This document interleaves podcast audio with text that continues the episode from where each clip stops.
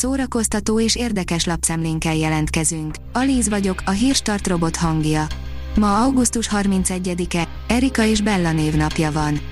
A könyves magazin írja, Háj megmutatja, milyen mély szegénységben élő, falusi cigánylányként felnőni. Egy vidéki, mély szegénységben élő cigánynő az elbeszélője H. János legújabb regényének, amely egyetlen magával sodró gondolatfolyam a kisebbségi létről, a mai magyar vidékről, az előítéletekről és a kitörési pontok hiányáról.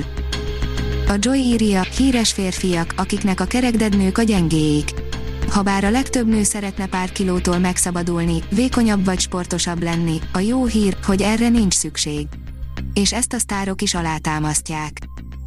A gazdagok, akiket nagyon szeretünk utálni, írja a 24.hu. A szupergazdagokról szóló számos sorozat közül kiemelkedik az őket metsző iróniával és cinizmussal ábrázoló két sorozat, a milliárdok nyomában és az utódlás. Mennyire hitelesen ábrázolják a dollármilliárdosok világát. A Mafab teszi fel a kérdést, 6 perc éjfélig, ugye ez csak vicc? Bűnrossz film volt. Az élvezhető részletek benne direkt koppintást jelentenek a 39 lépcsőfok című Hitchcock klasszikusból, de az egész valami teljesen elmebeteg. Az igényesférfi.hu oldalon olvasható, hogy minden idők tíz legstílusosabb férfi regényhőse.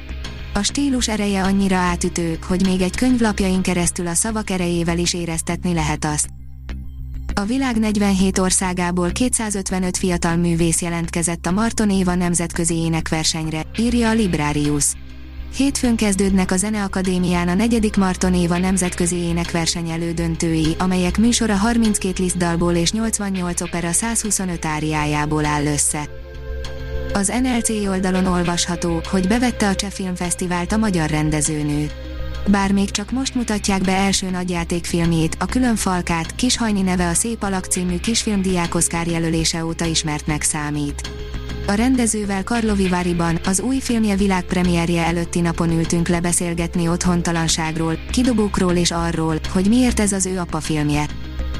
Ibizai chillout hangulatot hoz Magyarországra a Balatoni Webrádió, írja a balaton.hu. Zenei ízlések ide vagy oda, ha a Balatonról van szó valahol mindenki azt a megnyugtató életérzést keresi a sima víztükör mögött lebukó napban vagy éppen a lágy hullámzást nézve, amit a magyar tenger a legegyszerűbb valójában adni tud nekünk. A port.hu oldalon olvasható, hogy valószínűleg a TV2 sem erre számított, amikor megcsinálta a totemet.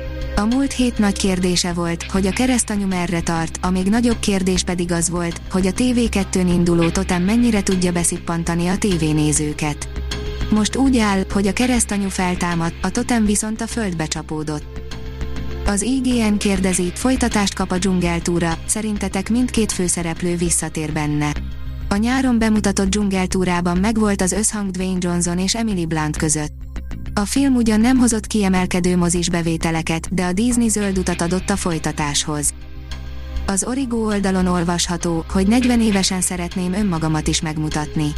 Bakos Kis Gábor, a Győri Színház új igazgatója arról is beszél az Origónak, büszke arra, hogy Vidnyánszki Attila színészeként emlegetik. A Hírstart film, zene és szórakozás híreiből szemléztünk. Ha még több hírt szeretne hallani, kérjük, látogassa meg a podcast.hírstart.hu oldalunkat, vagy keressen minket a Spotify csatornánkon. Az elhangzott hírek teljes terjedelemben elérhetőek weboldalunkon is.